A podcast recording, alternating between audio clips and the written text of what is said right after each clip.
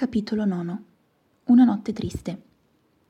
Alla luce della luna, segretario, Diderot, colonnello e Zorba scavarono una buca ai piedi dell'ippocastano. Poco prima, badando che nessun umano li vedesse, avevano gettato la gabbiana morta dal balcone nel cortile interno. La depositarono in fretta nella fossa e la coprirono di terra. Poi colonnello miagolò in tono grave. Compagni gatti, in questa notte di luna ci congediamo dei resti di una sfortunata gabbiana, della quale non abbiamo mai saputo nemmeno il nome.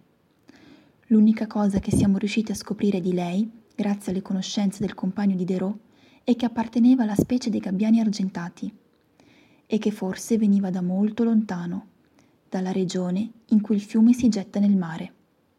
Sappiamo pochissimo di lei, ma l'importante è che sia arrivata moribonda fino a casa di Zorba uno dei nostri, e che abbia riposto in lui tutta la sua fiducia. Zorba ha promesso di prendersi cura dell'uovo che lei ha deposto prima di morire, del piccolo che nascerà. E la cosa più difficile di tutte, compagni, ha promesso di insegnargli a volare. Volare. Ventiduesimo volume, lettera V. Si sentì che sussurrava Diderot. È esattamente ciò che il signor colonnello stava per dire. Non gli tolga i miagoli di bocca, consigliò segretario. Promesse difficili da mantenere, proseguì impassabile colonnello, ma sappiamo che un gatto del porto mantiene sempre i suoi miagoli. Per aiutarlo a riuscirci, ordino che il compagno Zorba non abbandoni l'uovo finché il piccolo non sia nato e che il compagno di Derò consulti la sua emiclo... emplico forse in cimo. Quei libri, insomma, su tutto quanto a che vedere con l'arte del volo. E ora diciamo addio a questa gabbiana, vittima della disgrazia provocata dagli umani. Allunghiamo il collo alla luna e miagoliamo la canzone d'addio dei gatti del porto.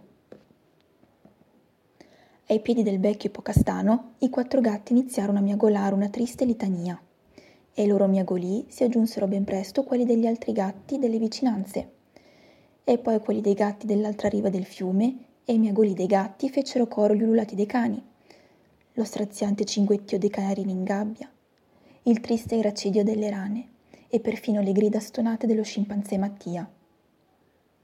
Le luci di tutte le case di Amburgo si accesero e quella notte tutti gli abitanti si chiesero le regioni della strana tristezza che improvvisamente si era impadronita degli animali.